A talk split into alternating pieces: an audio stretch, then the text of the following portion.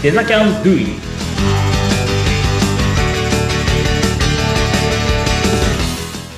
デザインキャンパスの浜野です。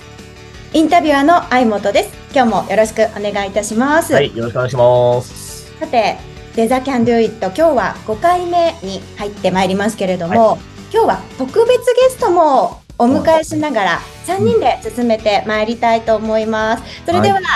小泉さん自己紹介をお願いします。はい、はじめまして。デザキャンの講師をやっています、えー、小泉です。よろしくお願いします。よろしくお願いいたします。はい今日はこの3人でお届けしてまいりますけれども、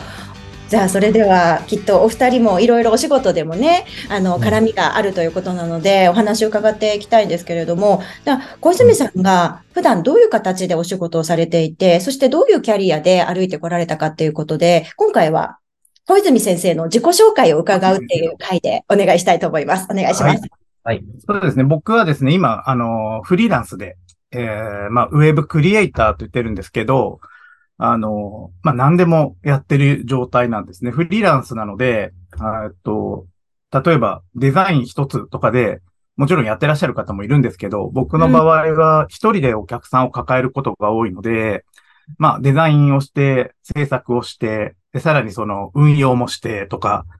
で、さらに、あの、ウェブをちょっと出た部分で、えっ、と、集客を手伝ったりとか、社内のなんかシステムを作らせてもらったりとかっていうことで、まあ何でもやっているので、まあウェブで何かを作るということで、ウェブクリエイターでいろんなことをやってるので、まあゼネラリストとして、あの、スペシャリストではなく、デザインのスペシャリストとかっていうことではなく、ゼネラリスト何でもやってますよということでやらせていただいてます。面白いですね。じゃあもう本当に、あの、ここしかできない、これのスペシャリストですっていうよりは、もう全体的に上からこう監督のように見れるような立場ってことそうで。ですね。今は、そう自分でも思って、やっぱり一時期は、その、スペシャリストって響きがかっこいいじゃないですか。確かに。うん。なので、あの、なんか、俺ってなんだろうみたいな時期は確かにあったんですけど、ただ、やっていくうちに、その何でもできるし、例えばデザイナーとも話ができるし、エンジニアとも話ができるし、お客さんとも話ができるし、で、うんなかなかその誰とでも、あの、コミュニケーション取れるっていうスキルは、うん。意外と少ないなっていうのに気づいて、それでまあ重宝がられるようになって、まあ、ありだなっていうので、じゃあもう胸張ってゼネラリストって名乗ってやってくわ、みたいな感じでやってますね、今は。うん。もう、あれですか、ゼネラリストとして、活動し始めたのっていうのは、大体どれぐらいからなんですか？そのな、意識して。やってた仕事で言えば結局、フリーランスになる少しぐらい前から、同じような、えっと、フリーランスになる前は最後、えっと、ちっちゃいウェブ制作会社にいたんですけど、うん。あの、そこでもともとはウェブデザイナーで入っていたんですが、あの、社長さんがですね、あの、エンジニア寄りの方で、お客さんのとこ行くのがあんまり好きじゃないとかっていう話になって、なんでうん。デザイナーなのに俺活かされてるみたいなところから、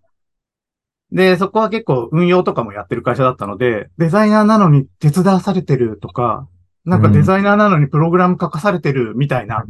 状態はあったんですね。なので、まあそこがスタート地点といえばそうなのかもしれないですし。当時はね、結構そのデザイナーの領域ってどっからどこまでっていうのが、あまり明確じゃなかっなかったたよね。ですね。あうんそうなんですか？そうなんです、そうなんです。なんか結構、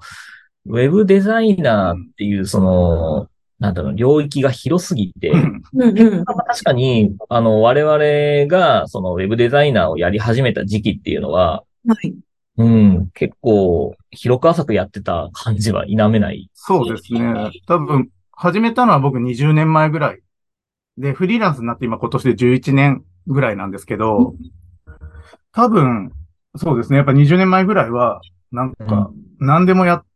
てか、まあ人がいなかったんですよね。今ほどいなかったので、今は逆にたくさんいますけど、これは何でもやんないと、うんあの、お客さんに満足してもらえないっていうのが一番大きかったですかね。確かにうん。もともと、あれですか、その、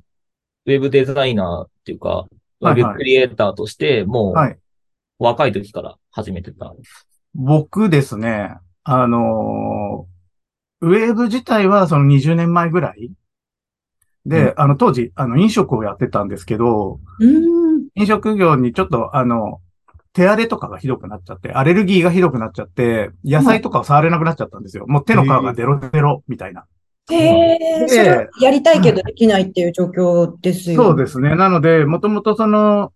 飲食やってたんですけど、まあ、コンピューター使ったりも嫌いじゃなかったので、で、たまたま、その時、一緒に働いてた人の家で、ちょうどインターネット出始めぐらいですかね。まだあの、パソコン通信からインターネットに切り替わったみたいなうんのがあって、うんそこで、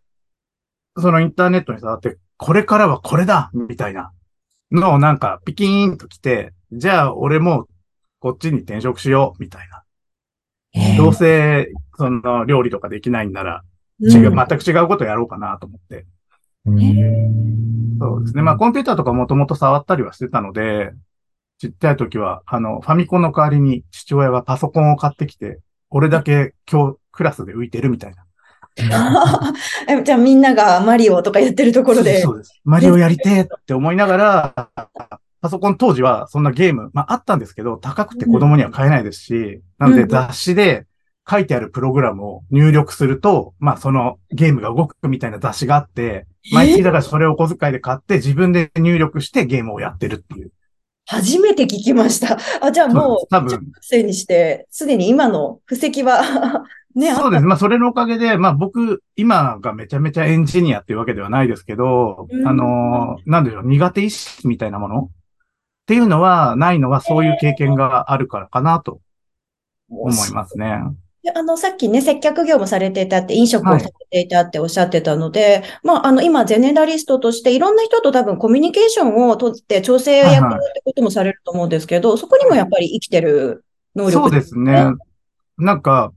プライベートだと、引きこもり気味なんですけど、あのー、クリエイターとかって言ってるぐらいね、僕なんか、あの、趣味でも、あの、木工やったり、革細工をやったり、うんあの、なんか、ウェブ以外でも物を作るのが、まあ、とりあえず好きなんですよ。なので、ほっとくとずっとこもっちゃうんですが、でちょっと人見知りな気はするんですけど、仕事になるとそうでもないかなっていう。なるほど。それで言うとあれですよ、あの、うちのスクールの、はいその修室があるんですけど、うんあの、まあ、外側というか、いわゆるパーテーションとかなんかそのあたりとかは、うんまあ一応業者にはやってもらったんですけど、なんか内装ですよね。はいはいあれなんかはもう小泉さんと、ええ？ー小泉さんがリードして、いろんなそのものを作ったりだとか、組み立てたり、色を塗ったりとかっていうのをやってましたよ。もう工具持ってきて。ええじゃあもう、自前でやらないと、あの、予算がね、用意してもらえたらよかったんですけど。そうそうそう。えーだから、いろんな工具持ってるんですよ。うんすごい何でも作れちゃうんですね。そのウェブ上だけじゃなくって、立体まあ、でもできもそこもまたあれですよ、広く浅くです。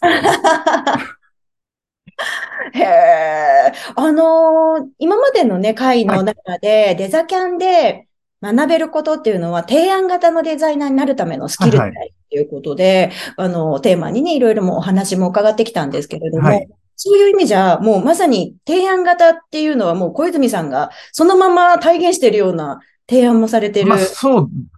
ですね。僕はお客さんのところに行って、やっぱり、あの、まあ、自分でも、あの、仕事を取ってくるには、やっぱ提案しないといけないですし、あの、仕事の、まあ、半分ぐらいは、その代理店みたいなところとか、から、まあ、うん。もらってるのもあるんですけど、基本的にはやっぱ自分で元請けで受注しているものに関しては、やっぱり提案しないと、あの、新しいもの入ってこないので、うーん。うん。っていうのはありますね。じゃあそのあたりも授業ではできるだけ伝授していくようなイメージで。ですきれば、そうしたいと思ってますけど。と、で、あと前回ね、あの先生はどういう先生たちがいるのかっていうお話も伺う中で、はいはい。おっしゃってたのが、あの、現役のやっぱりデザイナーさんであるっていうこと。だけど、それだけじゃダメで、やっぱり教えるっていうことも、またこれは全く別の能力だから、はい。あの必要になってくるから、その両方を兼ね備えたハイブリッドの人を僕はスカウトしてるよみたいなことでね、話を伺ってて、まあそういった意味でも、これちょっと、まあ浜野さん目線で見ても、うん小泉さんはもう抜群の先生なわけですよね。そうですね。まあ、そうじゃないとその方誘わないというか、声をかけないというか、あのーそうなんですよ。結局こう、お話しするというか、コミュニケーションですね。コミュニケーション、まあ、コミュ力。まあ、本人はね、あの、なんか、その、結構、なんだろう、うん。好きなとかって言ってるけど、でなんか、まあ、一応、こう、スイッチが入ると、うん、それなりにこう、伝えるとか、教えるとか、うん。それなりって言われた。は、ね、そうそうそうね、かりなんかやっていただけてるなっていう印象があるので、この人だったら間違いないだろうっていうので、まあ、お誘いしたっていうのがきっかけなんですよね。ありがとうございます。しい。まあ、あの、生徒さんからすると、すごくこう、親しみやすくて、ある意味、ゼネナリストだから、何でも聞いていいのかななんて思ったんですけど、その辺、質問何でも OK みたいな。もちろん、あの、質問してもらえれば何でも OK なんですけど、うん。でも実際に質問が来るかっていうと、またこれは別問題ですけどね。あー、なるほそどう。だね。それはやっぱりその、受講生自身が自分の問題は何なのかっていう、うんその、わからないことがわからないっていう状態じゃやっぱ質問できないので、うんそうなるほどわからないことっていうのが明確にね、して、それを言、ね、あの、言葉にすると言語化できるようなうん状態にならないと、さすがにちょっとそこはね、あの、難しいかなっていう。そうですね。だからまあ、今のところは、例えば、こっちからどう？っていう声かけは、すごいしてますけどはいうんあ、素晴らしいですね。じゃあ一方的にポツコで教えるんじゃなくて、ちょっと、あの、生徒さんの状態とか、いろいろキャラクターとかも見ながら、一緒に進めてらっしゃる感じなんですね。そうですね。多分、あの、もう話に出たかとは思うんですけど、毎週土曜日にそのオフラインで実際に会って対面の授業をやってますんで、はい。それはかなり大きいかなっていう、あの、うんそうですね。先週の授業でもどうしても、あの、用事があって出れなくてオンラインだった方もいらっしゃるんですけど、そこでまあ、すごく感じたのは、その、現地に行って対面で話してる方と、オフラインでこう、ズームで話してたんですけど、では、やっぱり、こう、説明する労力も違うし、向こうも、あの、ね、理解も違うしっていうのはあるので、はい。まあ、生徒さんからも、まあ、一回今、卒業生一組出して、今、二回目の生徒さんなんですが、やっぱり一回目の生徒さんたちも対面授業があったから本当に良かったとは言われてますので、うんそうですね。その中でいろいろ話をして、まあ、質問もあればもちろんしてもらいますし、うん。いや、ありがとうございます。じゃあ今まで、これまでのご経歴、まあ過去と現在と伺ってきたので、はいこれからどんな方向でやっていきたいのかって、ざっくり聞いてもいいですか？そうですね。まあ僕自身が思うものとしては、やっぱりその提案型デザイナーっていう話なんですけど、それプラス、なんでしょうね。もう本当に即戦力としてできるだけ働けるような、うんうん人を出していきたいなっていうのと、あのさっきも話に出ましたけど、そのウェブデザイナーって、まあまだ新しいといえば新しい、その20年前ぐらいからの言葉はありましたけど、この10年ぐらいでバーッと広まって、で、まあ何やってるかもわかんないと思うんですよね。ねまあ領域も本当に広いですし。なので、そういったものをこう明確にしつつ、まあ僕としては僕自身が、えっ、と、ちゃんとお客さんのとこに行って話しますし、で、その方がデザインをするにしても、何かを作るにしても、やっぱり、あの、お客さんあってのことなので、あ、中にはね、その、自分の作りたいものだけ作ってるっていう方ももちろんいらっしゃいますけど、はい、僕らのふ普段の仕事としては、あの、お客様がいて、それに対して、あの、コミットしなきゃいけないっていうことで、なので、あの、きちんと、やっぱりお客さんの言ってる意図を汲み取れる。で、さらには、そのお客さんの先に、実際はユーザーさんというのがいて、ウェブサイトであれ、なんかサービスであれ、使う人たちがいるので、あのそこまで考えてできるデザイナー、まあ、それが本当にデザイナーっていうと、そこ超えてるんじゃないみたいなこともあるかもしれないんですけど、僕らの考えるの、僕の考えるのは、あの、そういった、それこそ本当に提案もできるし、ちゃんと相手のことが見れる。うんまあ、そこまでできてデザイナーかなっていうところなので、あの、提案型デザイナーって言ってますけど、僕の中では別にそれがデザイナーみたいな。あーまそこはわかりやすく当たり前なんだよデザイナねっーですけどていうところですよそうですね。。うん。なるほど。あの、小泉さん自身は、じゃあ、これからは、その、もう完全に講師に振り切ってやっていくみたいな、もう、覚悟みたいなのがあったりするんですか？